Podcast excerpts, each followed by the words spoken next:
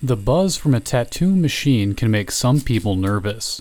Several needles repeatedly puncturing the skin, granted, could make someone squeamish. For La Crosse, Wisconsin artist and tattooist Mike Marty, it wasn't the stereotypical fears of getting a tattoo that frightened him. It was giving someone a bad tattoo. There's many, many things I was afraid of with tattooing, like getting into it, knowing what you're able to do with a tattoo machine, because it's much, much different than any other, you know, um, media art form like drawing or painting, or it's it's totally its own thing. I mean, I was excited to to do it, but at the same time, I was just really nervous and scared about giving people terrible tattoos. Tattooing wasn't a childhood dream for Mike. After finishing a graphic design program and working several odd jobs, Mike was coaxed into the industry by his friend and future colleague, Josh. And I, I guess I really didn't think about it as a career for myself until I started getting tattooed by my buddy Josh.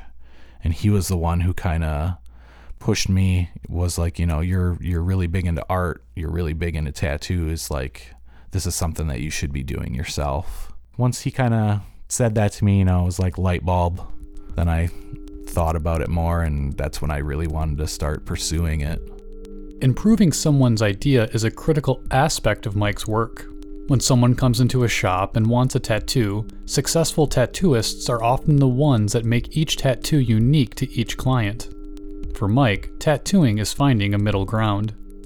when somebody comes in and you know they have uh, a very specific idea and granted you know people don't have bad ideas when they come in to get a tattoo but sometimes they don't translate into a tattoo very well. And that's one aspect of our job is to take someone's idea that might not translate very well and how can we improve upon that and make it better and make that tattoo a one of a kind piece just for that person. It's really finding a, a middle ground of where they're happy with what they're going to get and you're happy with the design that you're giving them. The tattoo industry has grown drastically in the last 20 years. As reported in the Minnesota Law Review, tattoos generate $2.3 billion in revenue annually. In fact, reality TV shows push tattooing further into mainstream culture. Mike, like some other tattooists, sees the advantages and disadvantages of this trend. Um, as far as you know, being a different crowd, yeah, tattooing definitely used to be much more of a you know a scary thing. People were nervous walking into tattoo shops, you know, 10, 15 years ago. It's it's definitely not like that anymore.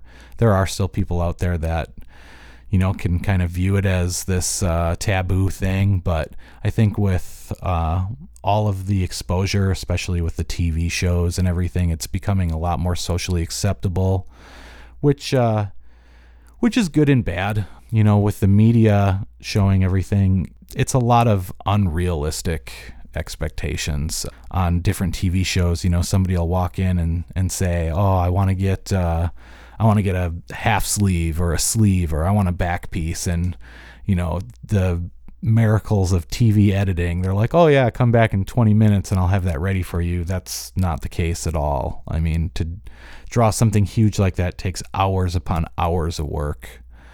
And so that kind of upsets me because it, it really belittles what we're doing.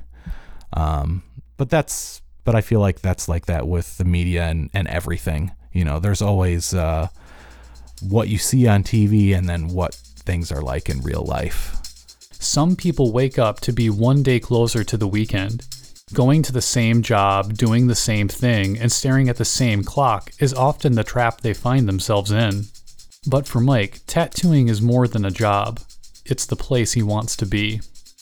I mean, ultimately, when it just came down to it, I can't think of anything about tattooing that I don't just love.